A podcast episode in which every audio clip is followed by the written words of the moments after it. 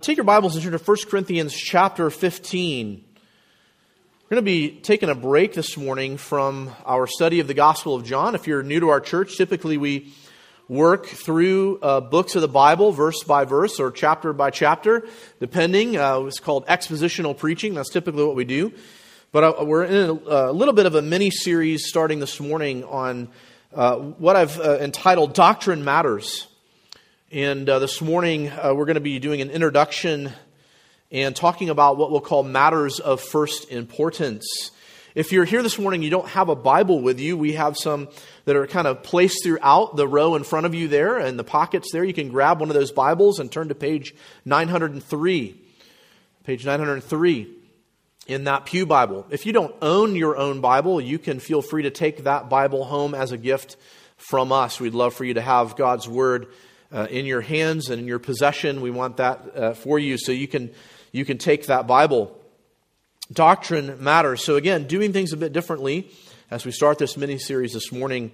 So, I'm going to do our scripture reading before our introduction this morning. So, if you're able to, would you please stand with me as I read a lot and as you follow along? 1 Corinthians chapter 15. Excuse me. I'm going to just read verses 1 through 5 this morning. Well, I don't care what you think. Siri?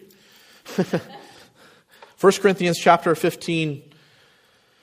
Under the inspiration of the Holy Spirit, uh, Paul writes these words Now I would remind you, brothers, of the gospel I preached to you, which you received, in which you stand, and by which you are being saved, if you hold fast to the word I preached to you, unless you believed in vain. For I delivered to you as of first importance what I also received that Christ died for our sins in accordance with the Scriptures, that he was buried, that he was raised on the third day in accordance with the Scriptures, and that he appeared to Cephas, then to the twelve. Uh, you may be seated. That is the reading of God's Word in the New Testament. May it be a blessing to you as you've heard it read aloud. Would you join me now in prayer? Lord, I pray that as we um, open your word together this morning, that our hearts would be intent on understanding what we study together this morning. And that, Lord, you would focus us upon you and your truth and uh, the important matter of which we speak this morning and study together this morning. And Lord, that we would give all the honor and the glory and the praise to you, that your Spirit, who has inspired these words in the original autographs, would now also illuminate our mind to an understanding and to an application. We praise you and thank you for this, and we pray that, I pray, Lord, that you would get me out of the way. In Jesus' name, amen. So, again, we're going to take a short break, about three weeks from the Gospel of John, and start a short series today on what matters when it comes to doctrine? What matters concerning what we believe or what we confess as a church? I'm going to introduce this topic this morning and then address what uh, Paul calls matters of first importance. Now, uh, just briefly, and I think this, this will come out as we are going through this this morning and then throughout the series. When we talk about theology or we talk about doctrine, uh, what do we mean? So, theology, if we break that word down into its uh, parts, means God and Word, a word about God or studying God. So, um, we're going to address this morning um, not only the importance of doctrine, that doctrine matters, but talk about doctrine in regard to matters of first importance, second importance, and so on. So, this idea of first importance sets up a paradigm for us to think about the issue of doctrine. On the back of your worship folder, you'll see this idea listed as written by Gavin Ortlund.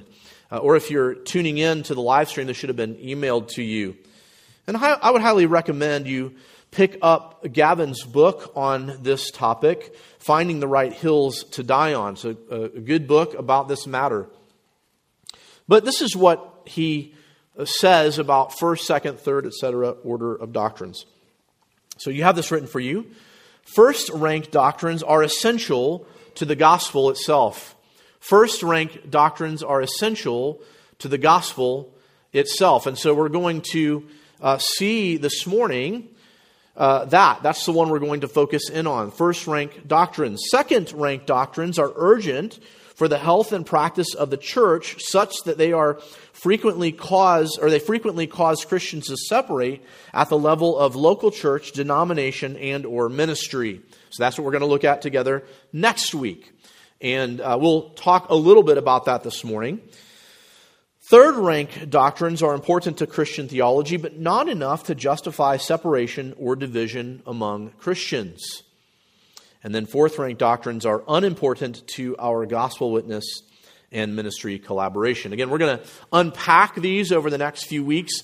Uh, next week, looking at second rank, and then in our third week, likely we'll cover both third and fourth rank doctrines.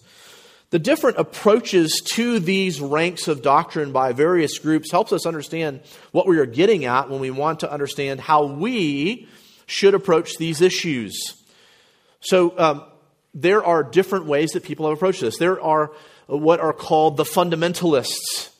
The fundamentalists. Now, I want to be careful because there, there was a need in the beginning of the 20th century for there to be a refocusing on the fundamentals of the faith. So, fundamentalism, though, the ism is important there, um, of today, fundamentalists of today, would say that all of these matters, doesn't matter, first, second, third, fourth rank doctrine, all of them are of the same importance. Therefore, there is no ranking. We separate over all areas of disagreement. So, for instance, um, if you were to say that uh, uh, we disagree on the area of baptism, which is a second area of doctrine, uh, something around which churches are formed, um, uh, uh, uh, fundamentalists would say we should have nothing to do at all with those who don't agree with us in, in the matter of baptism. Um, in regard to perhaps our Presbyterian brothers and sisters, we can't have anything at all whatsoever to do with them. And over time, what fundamentalism does is it creates personality cults. Uh, kind of like what Paul addresses in 1 Corinthians, the first chapter. You know, I am of this person or I am of that person. I am of this teaching or of that teaching. And, it, and it goes down to the level of things that are unimportant for the gospel. So, um, you know, for instance, I grew up in independent uh, fundamentalism. You know, our group was very much against mixed bathing. And um, some of you from those days know what I'm talking about. Others of you are like, what in the world are you talking about? Well, guys and girls couldn't swim together. That was considered a matter of something that you would separate over. Yet other fundamentalist groups had no problem with that. So, how do you stay together in that? You don't, you separate. So, you have all these factions of fundamentalists. And, and you see this um, uh, throughout uh, the early history of Christianity in America. So, all things are of the same importance across the board. You can have no ranking of doctrines. Uh, the, the, the least important thing is put on the most important level. Then you have liberalism. Uh, what the true fundamentalists of the early 20th century were fighting against was, was this idea of liberalism. Liberalism, in essence, is saying all these areas are up for grabs. As long as there is love, everything will be fine. Liberalism says there is no first order doctrine, there is no order of doctrines, and therefore nothing that we need to worry about. As long as we have love, by the way, what does that mean? How do we define that? everything will be fine. So it throws out the important matters, things we're going to be talking about this morning, like is Jesus God? What doesn't matter in liberalism? As long as there's love. Right? Is there only one way to be reconciled to God through Christ? Oh, don't deal with doctrine. We just need love. Right? It's the opposite of the fundamentalists. Then there's a group where they say doctrine is unnecessary. This may sound a bit like liberalism, but it is, it's not because they're um, unintentionally um, not thinking through what they're saying. They are un- unintentionally inconsistent. Inconsistent. These are the folks that say something like this: "My only creed is Christ." Oh, that sounds so uh, you know, sophisticated. My only creed is Christ. The problem, of course, is when you say that, which Christ? I mean, there are many versions of Jesus out there. Is it the fundamentalist Jesus? Is it the liberal Jesus? My only creed is Christ. Well, you've just stated a creed, and it's not deep enough because you have to start getting into issues of who is Christ? Is he God or is he not? And so, even just stating my only creed is Christ betrays your idea because we must have definitions. This is why we must have creeds or confessions or statements of faith. And then there is historic, historical Christianity. Historical Christianity has seen where there is a need to divide or unite on various levels based upon what Ortlund and others highlight concerning the ranking of doctrines. There are matters of first importance. Paul even says this in 1 Corinthians 15. There are matters of first importance upon which we must stand. Then there are matters of second ranking upon which we sort of organize our church around these things. Then there are matters of third and fourth ranking that don't uh, have a bearing upon much of anything, uh, perhaps personal preferences or other matters like that. Well, why study this? Why study this? Because it's important to know why we believe what we believe, and because there is a need to highlight that which is really important and that which is not something to separate over within the local church, and what is not something to separate over in the broader context of the church or the church universal. For instance, as I mentioned earlier, we are not Presbyterian. So we organize a certain way around the doctrine of baptism because we believe and practice believers' baptism. So we hold that together, uh, this, this doctrine, but we do not dismiss our Presbyterian brothers and sisters because they hold differently than us on that issue. But we also recognize that there are both those who would hold to infant baptism and to believers' baptism who do not hold to an orthodox view of the gospel. So, sort of regardless of the baptism debate, there are those who hold to infant baptism or believers' baptism who don't believe that Jesus is God. So, the baptism discussion at that point is moot because they don't hold to the orthodoxy of Christianity.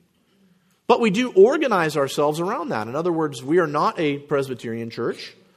We are a church that practices believers' baptism. But could we, with an, Orthodox Presbyterian church, and there is a denomination called the Orthodox Presbyterian Church, I'm talking about all Presbyterians who are Orthodox, could we not host a conference with them?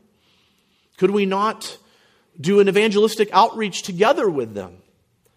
Um, the dearly departed R.C. Sproul, who has influenced so many of us, was a Presbyterian. Disagree with R.C. Sproul on the matter of baptism, but he is my uh, brother in Christ, and he is in the presence of the Lord right now. I've learned so much from him. So we need to understand the importance of this as a local assembly. In the same sense, we must recognize there's a time coming. There's another reason to study this. There's a time coming where the third and fourth ranked doctrines that so many have divided over will not allow us to stand together when persecution comes. We stand together firmly as the church universal on those matters of first, first importance. And we stand with our arms linked together because it is truth. And there is coming a time, dear ones, where we must stand together based around that because we're not going to be looked upon favorably.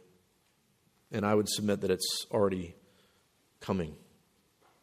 So here's the main idea this morning Here's the main idea. And if you're lost, I pray that from here on out it will make more sense to you, and I pray that you're not lost. But the main idea is this there are matters of first importance which center around the gospel upon which the church must stand.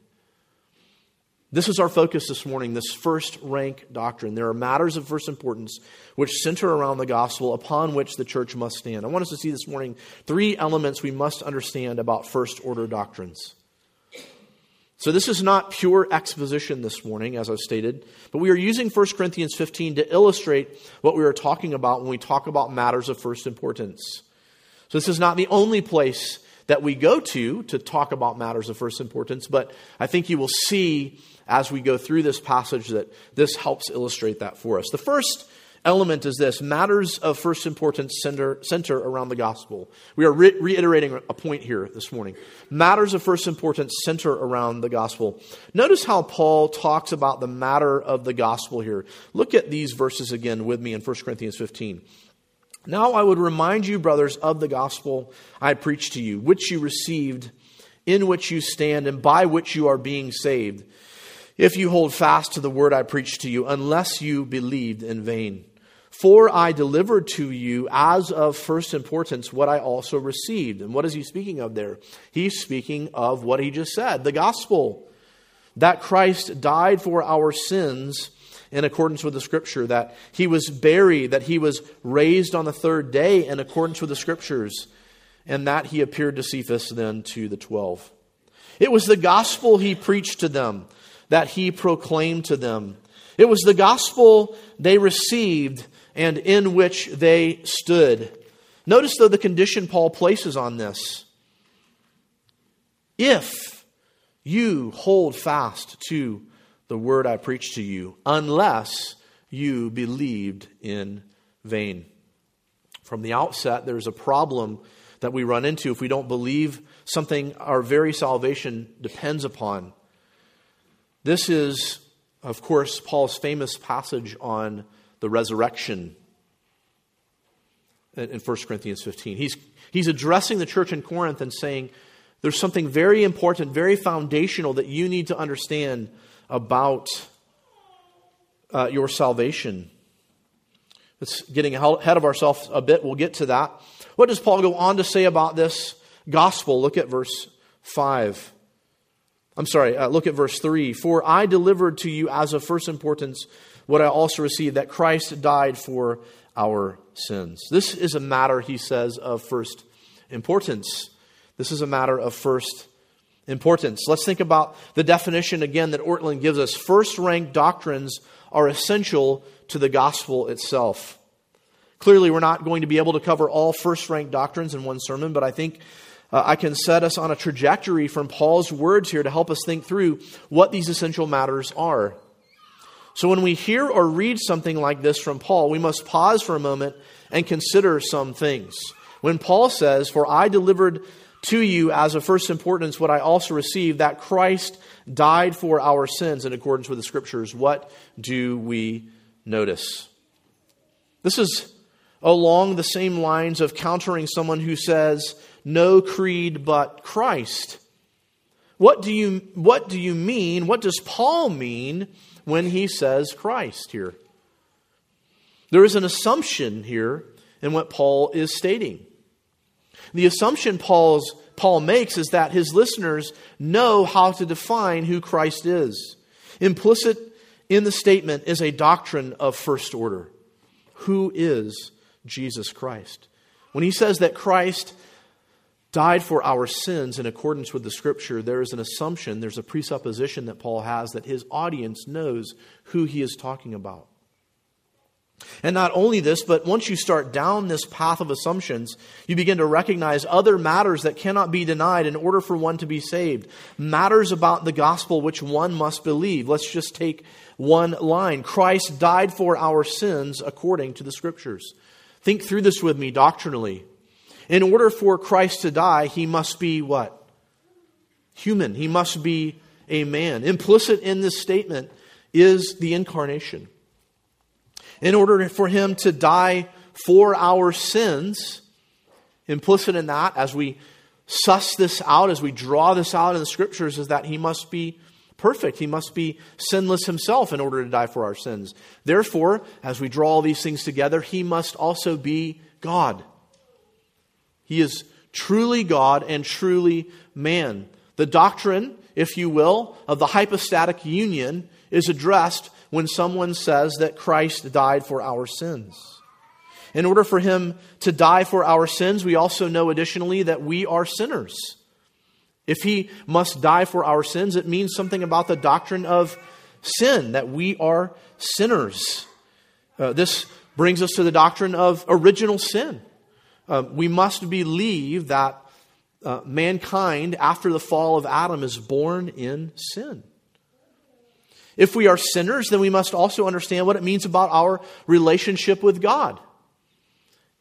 If God is holy and we are not, guess what? We are separated from God.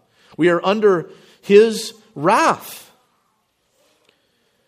In accordance with the scriptures, that phrase tells us something we must believe about the scriptures that they are reliable and that they are God's word about himself, about uh, Trinitarian theology, that it is Father, Son, and Spirit. And, and, dear ones, we're just touching the tip of the iceberg here with this, are we not? Do you see how we must see these matters as of first order? Yet, Paul here says nothing about baptism, or the way in which we must conduct the church meeting, or the timing of the end times, though he does speak of an important aspect of the end times, which we will see in a moment. For those of us who are in Christ, we must continue to grow and to learn. And we must not ever think that we have it all figured out or that we've arrived. Peter says we must continue to grow in the grace and the knowledge of the Lord Jesus Christ. Therefore, let us lean, learn today that there are things that God tells us that are of utmost importance and that these are essential to the gospel itself. This is what we speak of when we speak of first rank doctrines. And for those who are here this morning who have all kinds of hang ups about this or that in the Bible or Christianity, please hear this. The most important thing you can hear this morning is that Jesus Christ is the eternal Son of God who put on flesh, who came according to the Scriptures and died for sinners like you and me, who, because of our sin, deserved the justice of God that Christ did not deserve, yet took upon himself at the cross. And he rose again three days later in order to show that he is God, to show his defeat of sin and death. And my call to you this morning is to turn from your sin and trust in him today. So we have seen that matters of first importance center around the gospel, firstly. Secondly, we see matters of first importance are those things which are ultimately non negotiable. They are ultimately non negotiable. Paul states that these things are the things upon which they stand and which they should hold fast unless they have believed in vain, as it says in verse 2. We must look at this carefully because several things can happen practically in life. So, as we're thinking about this, this matter of first rank, first order doctrines, and why it's important for us, because it's centered upon the gospel, we, we have to think about several things that can happen practically in life. Number one, there are those who believe and are truly justified and therefore continue in their belief, persevering to the end. In this uh, sanctuary this morning are those who are covenant members of this church who have professed faith in Christ, and we believe in meaningful membership here, and therefore there are those who we believe to be converted, to be justified here this morning who, as a pattern of life, continue to grow in the grace and the knowledge of the Lord Jesus Christ. And there are some who are not members, I know, who are in that category as well. Membership doesn't make you a Christian, but in order to be a member here, you must be a Christian. However, it is possible that one who believes does not grasp all the nuances of first order doctrines as they are taught, though they may wrestle with certain things, ultimately, they believe it and persevere in it. So you see what I'm saying there? Not every single aspect of first order or first rank doctrine will be believed to its fullest by every believer because we're at different stages of belief. We're at different stages of understanding and, and learning. But as those doctrines are taught to you from the scriptures, the Spirit of God confirms those things to you. We look at what has historically been believed by the church, and we say, yes, the Trinity is biblical the Trinity is biblical. Uh, thinking of the fact that there are those who wrestle with these things, think about even who Paul is addressing here in 1 Corinthians 15. He calls them brothers and sisters.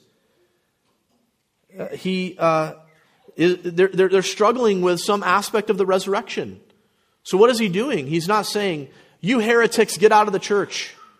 No, he's instructing them about why this is important and why they need to believe it. We must be patient with those who are growing and learning. So there is that category. It is also possible that one may show an initial interest that looks like belief, but as they are challenged about first order doctrines, they show themselves to be unbelievers. In other words, thinking about the doctrine of the Trinity. We can't fully grasp that, but we believe it. But if someone denies that, as you've heard me say previously, they cannot be a Christian. Why? Because that centers around the gospel. Jesus, the second person of the Trinity, must be that. He must be the God man. He must be who he says he is. But we are and should be growing in our faith and understanding. Uh, keep your finger in 1 Corinthians 15 and turn over to 2 Peter. 2 Peter chapter 3.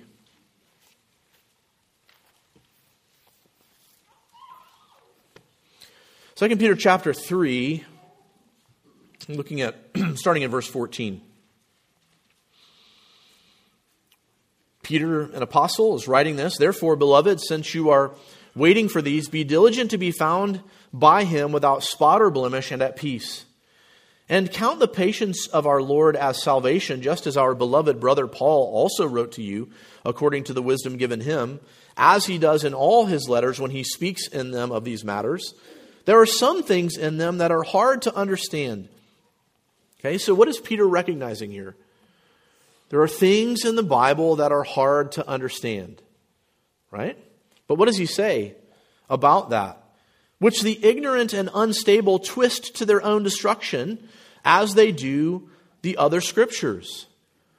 He, he's not saying there aren't hard things to grasp or to kind of catch the nuance in, but we are growing in those things. But those who are ignorant and, and, and um, unstable, they twist these things to their own destruction. He says then, listen, you therefore, beloved, knowing this beforehand, take care that you are not carried away with the error of lawless people and lose your own stability, but grow in the grace and the knowledge of our Lord and Savior Jesus Christ. To him be the glory both now and to eternity. Peter understands that there needs to be growth. Peter understands that even though there is a foundation upon which we stand, that people are growing in their understanding of that. Turn over to 1 Peter chapter 2.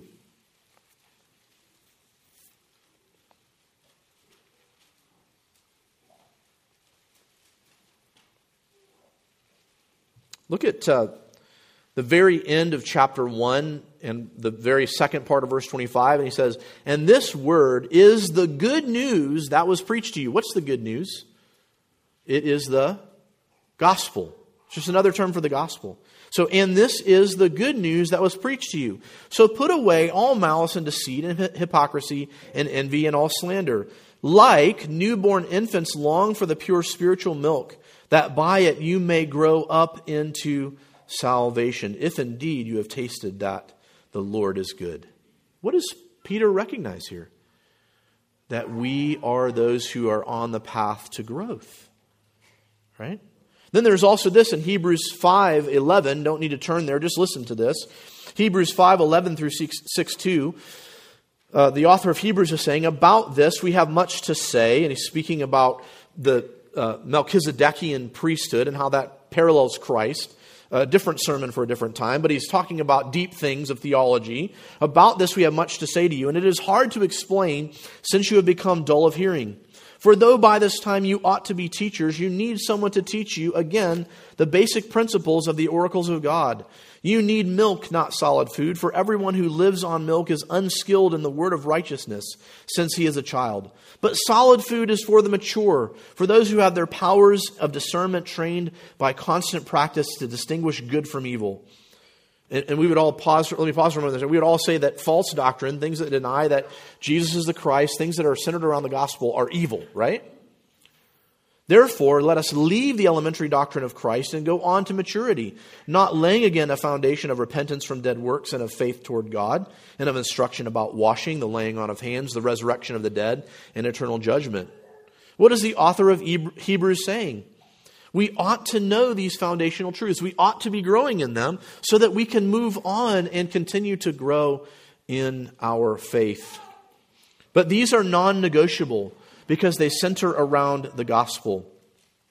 Paul's challenge is that they not stay in their confusion about resurrection in 1 Corinthians 15, but believe these things, not because it is some secondary doctrine, but because it is so vital to salvation. Turn back over to 1 Corinthians 15.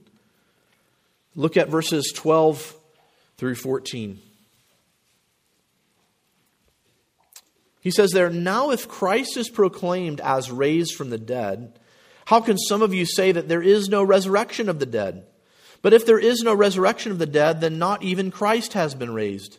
And if Christ has not been raised, then our preaching is in vain, and your faith is in vain. Wrapped up in the resurrection of Jesus are all the matters we mentioned previously concerning the foundational doctrines of who Christ is and what he came to do and how this has fulfilled the scriptures and so on. By the way, here is a matter of eschatology, end times. Regardless of your view of the timing of things, this cannot be denied. Jesus will return physically, and mankind will be raised in physical bodies. That is a non negotiable. Paul says that we don't want to commit the error of Hymenaeus and Philetus, who denied or who said that the resurrection had already occurred. And he says to their own destruction, right? On matters of first importance, we must then understand that though one may have a simplistic faith, they cannot stay there. As the author of Hebrews has stated, we must move beyond the milk to the solid food of discernment. Having the foundation laid, we must grow in Christ. There should not be a question about these foundational matters, these matters of first importance, because they are ultimately non negotiable. Therefore, if you are in Christ, my call to you this morning is to grow in Him.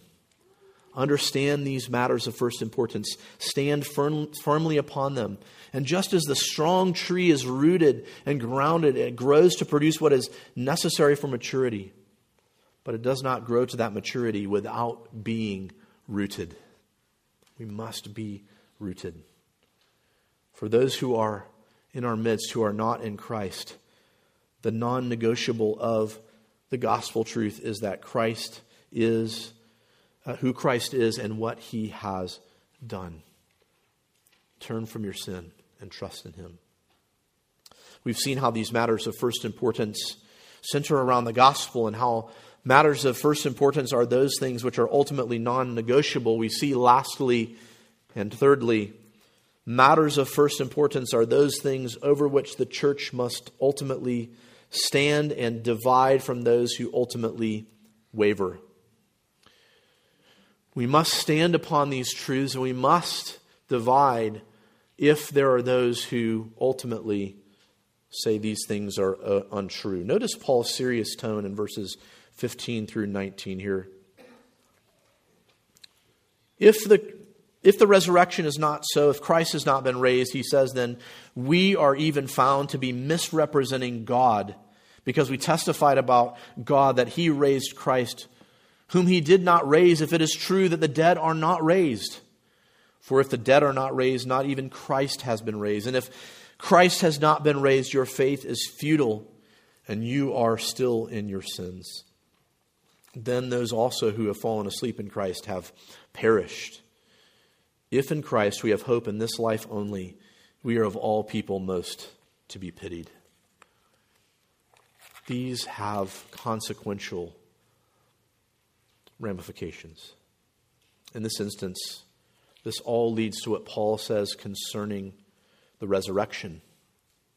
We cannot deny the resurrection without there being eternal consequences. Notice Paul says to do so would be to misrepresent who?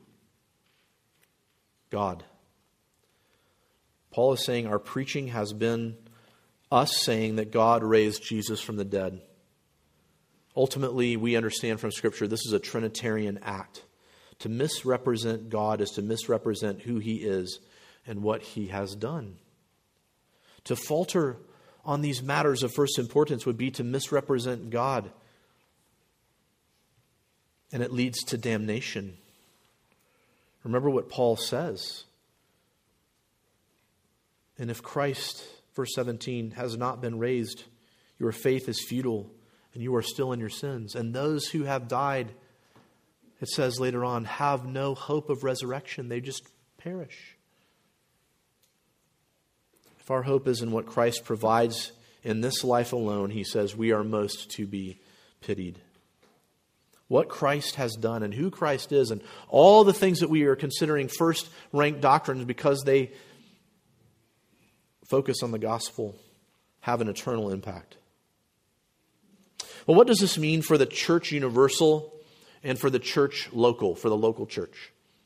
For the universal church, these matters of first importance guide what we call orthodoxy and determine what sort of fellowship and partnership we can have with other churches, groups, mission organizations, or denominations.